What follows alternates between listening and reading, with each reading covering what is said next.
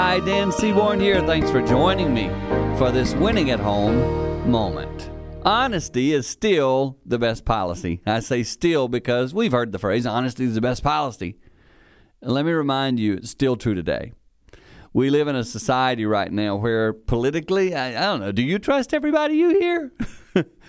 if you attend a church, do you always trust your pastor? If you're involved in the school system, uh, is that teacher right? We live in a world where we question everything. It's kind of human nature to give that little side look of, hmm, I don't know. And I tell you, in family life, in married life, in child life, honesty is still the best policy. Let people know that what you say is the truth and they can count on you. When that happens in your life and in your home, you'll be winning at home. That's a little tip that will help you grow with your family. For more like that, hit our website, winningathome.com.